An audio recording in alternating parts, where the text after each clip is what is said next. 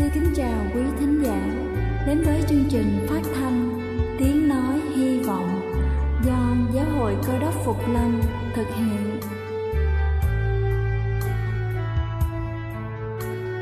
Kính thưa quý vị, Đức Chúa Giêsu trước khi Ngài về trời đã ban cho các môn đệ của Ngài một điều răn mới, đó là họ phải yêu thương nhau như chính tình yêu mà Ngài đã dành cho họ.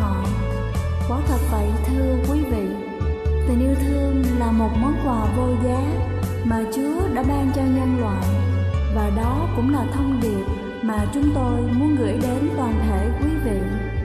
Nếu quý vị muốn tìm hiểu thêm về chương trình, về niềm tin hoặc muốn nghiên cứu về lời Chúa, xin quý vị gửi thư về chương trình phát thanh Tiếng Nói Hy Vọng địa chỉ 224 Văn Đăng Lưu, phường 3, quận Phú Nhuận, thành phố Hồ Chí Minh hoặc gửi email cho chúng tôi theo địa chỉ tiếng nói hy vọng amoc@gmail.com. Ngoài ra, quý vị cũng có thể liên lạc với bất kỳ hội thánh cơ đốc Phục Lâm tại địa phương gần nhất. Xin chân thành cảm ơn và kính mời quý vị lắng nghe chương trình hôm nay.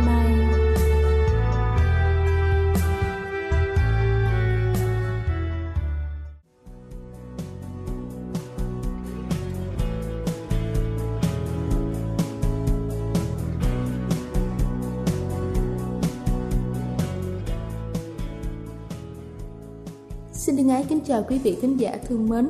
Chúc quý vị có một ngày mới luôn tràn đầy ân phước của Chúa. Kính thưa quý vị, và ngày hôm nay chúng ta sẽ cùng nhau tìm hiểu những câu chuyện của những thư báo truyền đạo trên thế giới.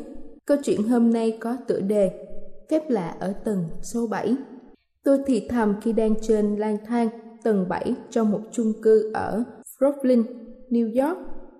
Chúa ơi, con mệt lắm, đây là cánh cửa cuối cùng của con, rồi con sẽ về nhà. Trong buổi tối thứ năm mùa đông lạnh lẽo ấy, tôi gặp khó khăn khi chạm đến những người đang bị khóa sau cánh cửa sắt, những người đói khát đứng trích nhưng lại ngại mở cửa. Tại cánh cổng cuối cùng, người phụ nữ bước ra ngoài. Cô mỉm cười và hỏi tôi về mục đích của mình. Tôi trình bày cho cô những ứng phẩm của chúng ta. Cô rất vui sướng, đến nỗi mua hết tất cả những quyển sách của tôi. Như thường lệ, tôi mời cô ghi danh vào khóa học khám phá kinh thánh và cô vui vẻ chấp nhận thể hiện niềm ao ước được học hỏi thêm nhiều về Đức Chúa Giêsu. Trước khi ra về, chúng tôi cầu nguyện cùng nhau. Nhiều tháng sau, người phụ nữ gọi cho tôi để kể lại cô đã hạnh phúc như thế nào với những quyển sách và về những thay đổi lớn lao xảy ra trong cuộc đời của cô. Cô đã được ban phước bởi khóa học kinh thánh và đang đọc quyển sách Sự tranh đấu khốc liệt. Cô sắp kết hôn và muốn mời tôi đến dự lễ cưới của cô. Tôi hỏi cô có muốn kết hôn với Đức Chúa Giêsu không? Cô nhanh chóng trả lời: "Ô vâng, Đức Chúa Giêsu đã làm quá nhiều thứ cho tôi, từ khi gặp anh, cuộc đời của tôi không còn như trước nữa." Một vài tuần sau, tôi đến dự hôn lễ của cô và có một cơ hội để nhắc nhở cô về bước tiếp theo. Chúng tôi chia tay trong vui vẻ và không biết khi nào sẽ gặp lại nhau. Nhiều tháng sau, tôi tham gia vào một đợt truyền giảng ở Brooklyn. Một ngày sa bát, tôi trình bày một bài giảng về tình yêu thương bất diệt của Chúa. Khi kết thúc bài giảng của mình, tôi thực hiện một sự kêu gọi cho những ai ao ước đầu phục tấm lòng của họ cho đứng Christ. Tôi ngạc nhiên khi thấy người phụ nữ và chồng của cô bước xuống lối đi. Họ đã chấp nhận chịu báp tem vào cuối đợt truyền giảng. Tôi tạ ơn Chúa vì phép lạ xảy ra trên tầng số 7. Đằng sau những cánh cửa khóa là một tâm hồn đang chờ đợi được dẫn đến với Đức Chúa Giêsu. Bà qua viết, Đức Chúa Trời sẽ nhanh chóng làm những điều vĩ đại cho chúng ta nếu chúng ta khiêm nhường và tin tưởng nơi chân Ngài. Hơn một ngàn người sẽ nhanh chóng được biến đổi trong một ngày, hầu hết trong số họ sẽ theo dấu đến sự cáo buộc tội lỗi. Đầu tiên là nhờ đọc những ấn phẩm của chúng ta. Kính thưa quý vị, Kinh Thánh trong sách Matthew đoạn 7 câu 7 có chép rằng Hãy xin sẽ được, hãy tìm sẽ gặp, hãy gõ cửa sẽ mở cho. Đây là chương trình phát thanh Tiếng Nói Hy Vọng do Giáo hội Cơ đốc Phục Lâm thực hiện. Nếu quý vị muốn tìm hiểu về chương trình hay muốn nghiên cứu thêm về lời Chúa, xin quý vị gửi thư về chương trình phát thanh Tiếng Nói Hy Vọng, địa chỉ 224 Phan Đăng Lưu, phường 3, quận Phú Nhuận, thành phố Hồ Chí Minh hoặc gửi email cho chúng tôi theo địa chỉ tiếng nói hy vọng gmail.com Ngoài ra, quý vị cũng có thể liên lạc với bất kỳ hội thánh cơ đốc Phục Lâm tại địa phương gần nhất. Xin chân thành cảm ơn và kính mời quý vị tiếp tục lắng nghe chương trình hôm nay.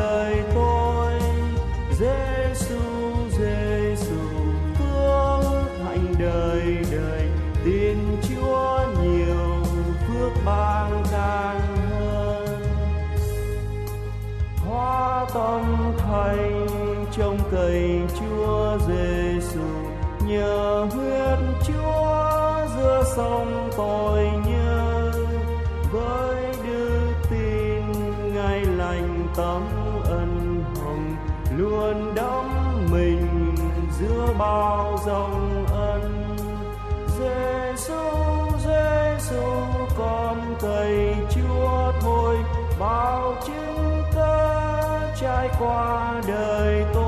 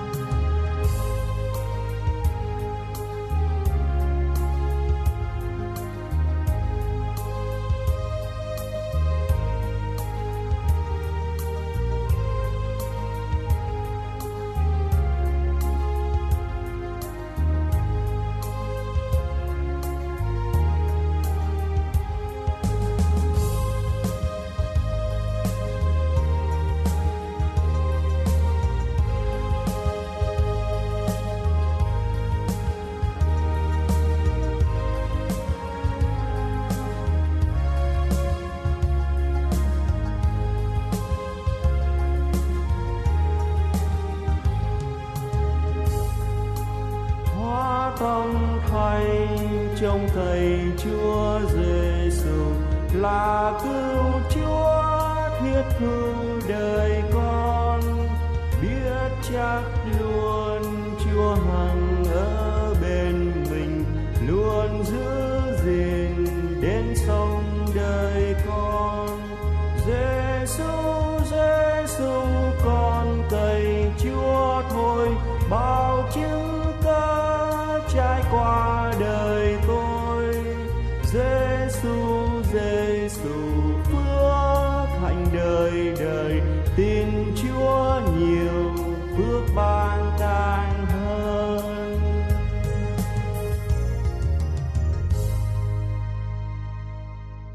Kính chào quý thính hữu, kính thưa quý vị và các bạn thân mến. Hôm nay chương trình phát thanh hăng hạnh được trình bày cùng quý vị tuổi trẻ và cuộc đời. Thưa quý vị, nền văn minh của thế giới hôm nay đã đem lại sự trẻ trung quá ở trong đời sống của nhân loại.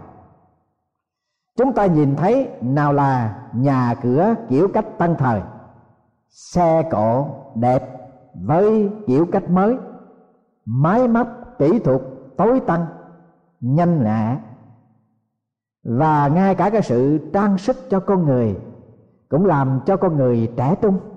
Có những người phải đến viện thẩm mỹ để có thể sửa sắc đẹp, có thể làm mất đi những cái vết nhăn hầu cho trên gương mặt không còn có những cái vết nhăn để trẻ trung hóa gương mặt của mình mặc dầu tuổi tác đã cao, có những người tóc bạc hết cả đầu thế mà ngày nay đã có những thuốc nhuộm tóc làm cho mái tóc còn đang còn xanh.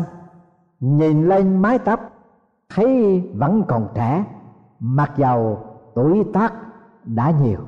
Nếu chúng ta có dịp đi đến trung quốc để mà viếng thăm, thì là chúng ta lấy một cái nhìn chúng ta cũng thấy một cái xã hội trẻ trung hóa.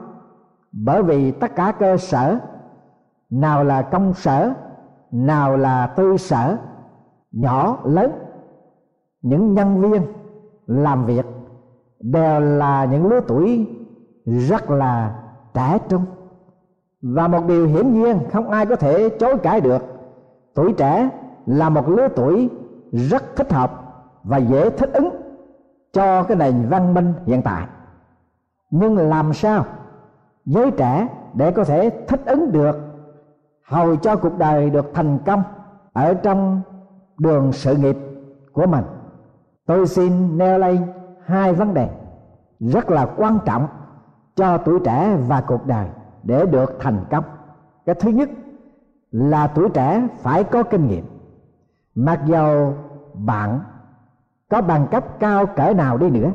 Mà nếu bạn không có cái kinh nghiệm, cái từng trải ở trong cái ngành nghề của mình đã học, thì khó mà có thể chen chân vào ở trong cái thế giới văn minh ngày hôm nay để được thành công.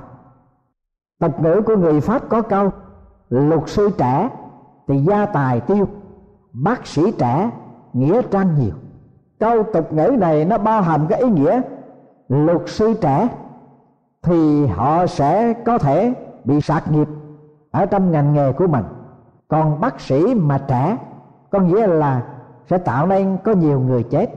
Không phải luật sư trẻ nào hay là bác sĩ trẻ nào cũng thất bại như vậy. Nhưng ở đây, chúng ta thấy rằng luật sư trẻ hay bác sĩ trẻ hoặc là bất kỳ một cái ngành nghề nào của tuổi trẻ mà không có kinh nghiệm thì khó có thể đi đến sự thành công. Bởi vậy cho nên, chúng ta thấy rằng các luật sư, các bác sĩ, các ngành nghề khi tốt nghiệp rồi, họ phải được thực tập vài ba năm để lấy kinh nghiệm, rồi họ mới có thể ra đời.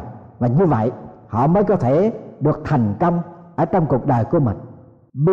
Franklin đã nói, kinh nghiệm là một trường học nghiêm khắc vâng thưa quý vị.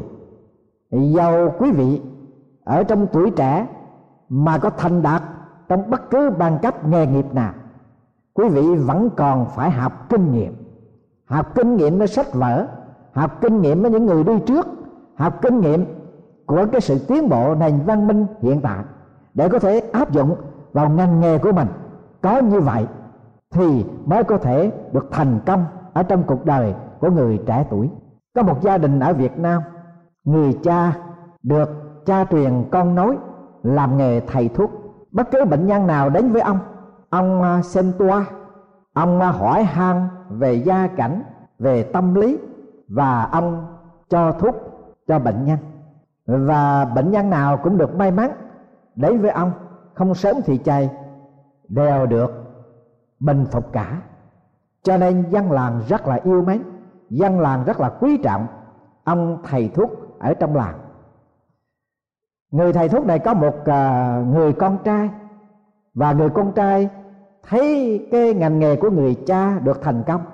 Cho nên anh ta mới học tất cả các sách vở thuộc về nghề thầy thuốc này. Anh học rất là thông minh, anh học rất là nhanh và rất là cần cù và người cha rất lấy làm hãnh diện về đứa con của mình. Bất cứ ông hỏi vấn đề gì, người con không cần phải suy nghĩ, bởi vì anh ta đã học thuộc nằm lòng. Anh ta đều trả lời được ngay, hay giải thích được ngay, hay hoặc đáp ứng được ngay cái nhu cầu của cha mình. Rồi không bao lâu, người cha bị bệnh và ông cũng qua đời. Sau khi ông qua đời, người con trai đã học sách vở trong ngành thầy thuốc. Đương nhiên là có đủ cái tư cách để có thể kế nghiệp cha của mình. Anh ta xem mạch của bệnh nhân và ra ta thuốc để cho bệnh nhân đem về uống. Nhưng điều lấy làm lạ là bệnh nhân không được thuyên giảm. Rồi người này truyền đến người khác cái tiệm thuốc văn phòng bắt mạch của người con của người thầy thuốc trẻ này, càng ngày càng ván bóng, không ai đến để mà xem mạch, mà hút thuốc cả. Người à, thầy thuốc tuổi trẻ rất là buồn, rất là nản chí. Rồi một ngày kia, anh tìm đến thăm ông chú của mình. May mắn cho anh ta là ông chú cũng ở trong ngành thầy thuốc này. Anh ta kể tất cả mọi sự đầu đuôi cho ông chú nghe ông chú mới nói với anh ta rằng, con ơi, con học rất thông minh. Con nhớ tất cả các nguyên tắc, các thuốc mang, các bệnh lý. Nhưng mà không phải vì thế mà con có thể làm cho bệnh nhân thuyên giảm. Khi con bắt mạch, con phải biết được tâm lý của bệnh nhân. Vừa là bệnh lý, vừa là tâm lý của bệnh nhân. Rồi mới có thể chế bào, cái loại thuốc châm chế vào hầu có một toa thuốc, một thang thuốc đúng với lại cái bệnh tình của bệnh nhân cho nên chú nói thẳng với con rằng, cái hạt của con, tuy thông minh, tuy rất tốt, nhưng con không có kinh nghiệm bản thân trong nghề nghiệp thì con không thể thành công được vâng đúng với lời J.F. Richter đã nói, kinh nghiệm là một phương thuốc hai. Vâng nó là một phương thuốc hai để có thể chữa trị tất cả những cái sự khó khăn, nan giải, uẩn khúc cho bệnh nhân, cho ngành nghề. Và W. James có nói, kinh nghiệm giải quyết các vấn đề đã làm bối rối cho sự trí thức, thuần túy giàu là người có trí thức thuần túy đến đâu đi nữa. Nhưng đối với đời, đối với ngành nghề, họ còn có những sự bối rối. Nếu họ không có một kinh nghiệm, và trong những cái trường hợp đó, người có kinh nghiệm sẽ giải quyết tất cả các vấn đề đã làm bối rối cho cái sự trí thức thuần túy. License. Còn nói thêm rằng kinh nghiệm là một ông thầy thuốc văn để chữa trị mọi sự mà tuổi trẻ chưa có kinh nghiệm. Ở trong lĩnh vực đời sống tâm linh, thánh đồ phaolô có khuyên timothy là một vị truyền đạo trẻ tuổi. Ông nhắn nhủ với timothy rằng, về phần con, hãy đứng vững trong những sự con đã đem lòng tin chắc mà học và nhận lấy, vì biết con đã học những điều đó với ai. Vâng ở đây Phaolô đã nhắn nhủ cho Timothy biết rằng Timothy đã học nơi mẹ của mình, đã học nơi bà nội của mình. Và đó là những cái kinh nghiệm, cái từng trải mà vị truyền đạo trẻ tuổi đã có. Và thánh đồ Phaolô khuyên vị truyền đạo trẻ tuổi hãy đem cái kinh nghiệm đó ra mà áp dụng vào ở trong đời sống hầu việc Chúa và phục vụ. Thế nhân ông cũng nói thêm ở trong câu thứ 13 à, rằng, hãy lấy lòng tin và yêu trong Đức Chúa Giêsu Christ mà giữ lấy mẫu mực của các sự dạy dỗ có ích là sự con đã nhận lãnh nơi ta. Timothée ngoài cái học kinh nghiệm nơi mà người mẹ yêu quý của mình, nơi bà nội chiều chuộng của mình, và ông còn học cái kinh nghiệm nơi thầy của mình là thánh đồ Phaolô. Đem cái kinh nghiệm đó ra, áp dụng vào ở trong ngành nghề mà nó sẽ đưa đến cái sự thành công.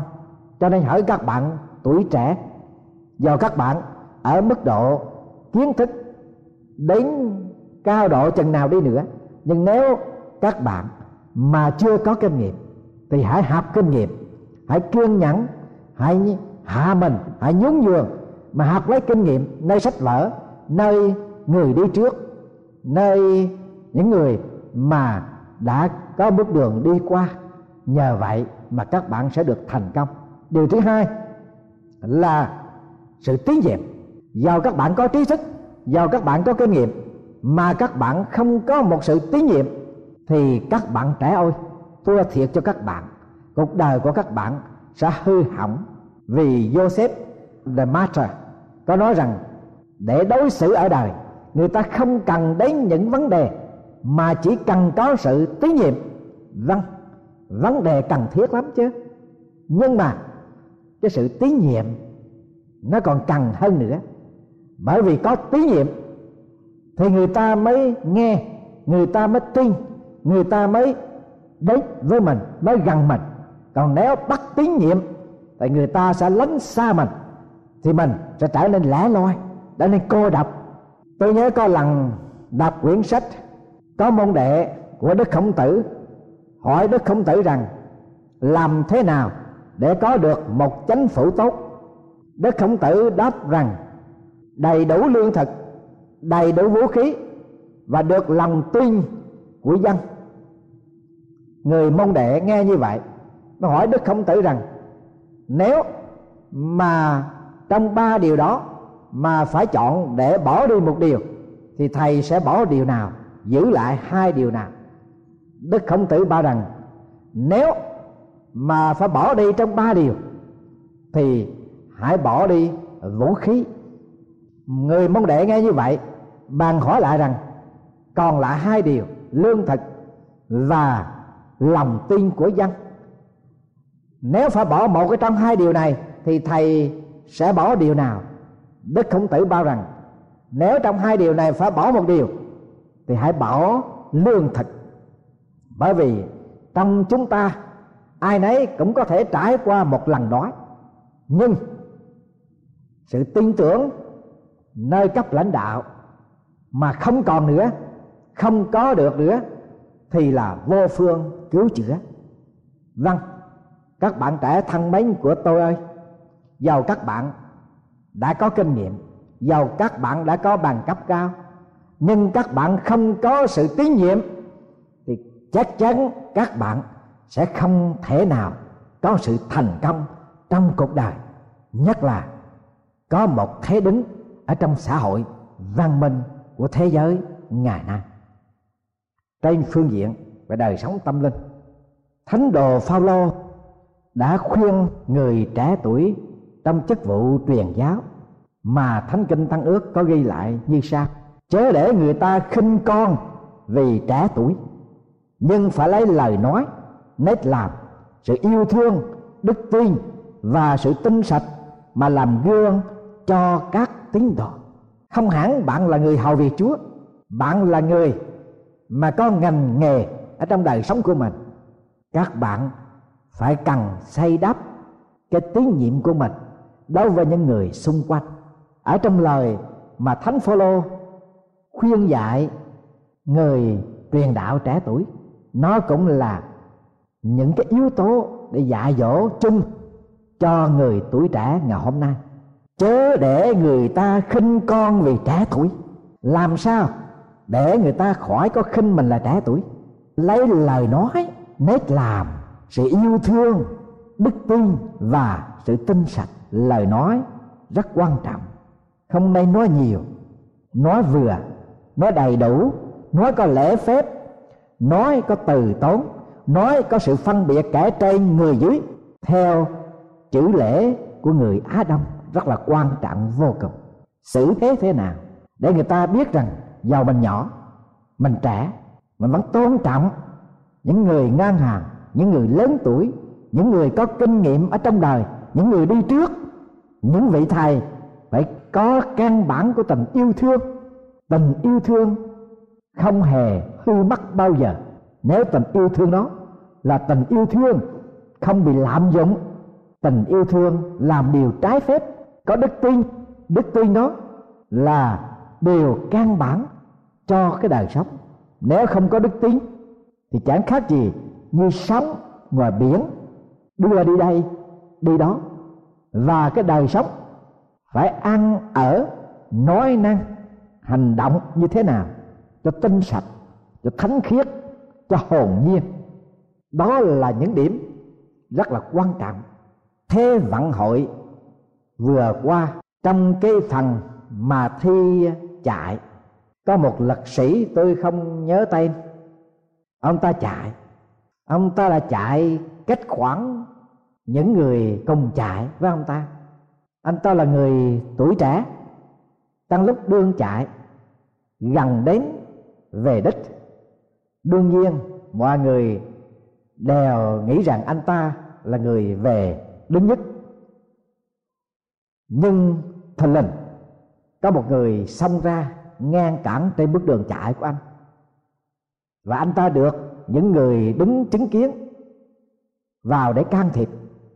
Và cuối cùng, anh trở ra được trên đường chạy, anh tiếp tục chạy.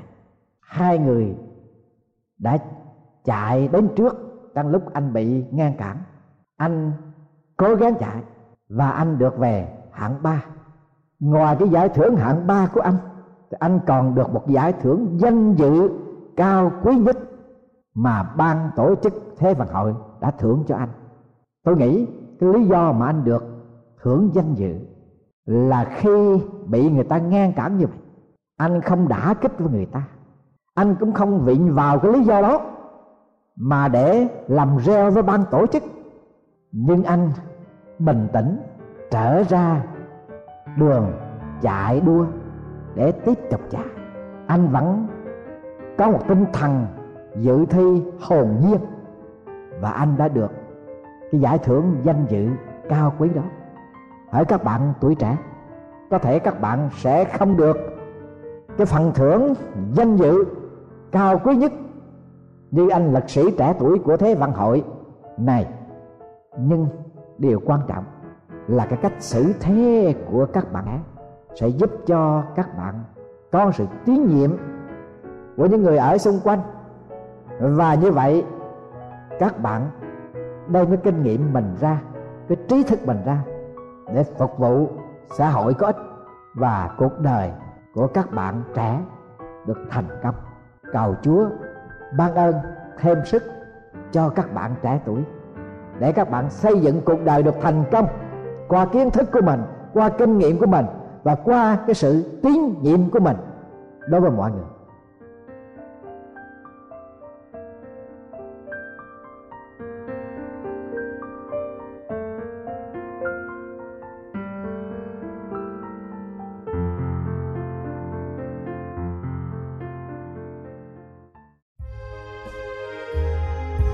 Đây là chương trình phát thanh Tiếng Nói Hy Vọng do Giáo hội Cơ đốc Phục Lâm thực hiện. Nếu quý vị muốn tìm hiểu về chương trình hay muốn nghiên cứu thêm về lời Chúa, xin mời quý vị gửi thư về chương trình phát thanh Tiếng Nói Hy Vọng, địa chỉ 224 Phan Đăng Lưu, phường 3, quận Phú Nhuận, thành phố Hồ Chí Minh hoặc gửi email cho chúng tôi theo địa chỉ tiếng nói hy vọng gmail.com Ngoài ra, quý vị cũng có thể liên lạc với bất kỳ hội thánh cơ đốc phục lâm tại địa phương gần nhất. Xin chân thành cảm ơn và hẹn gặp lại quý vị trong chương trình lần sau.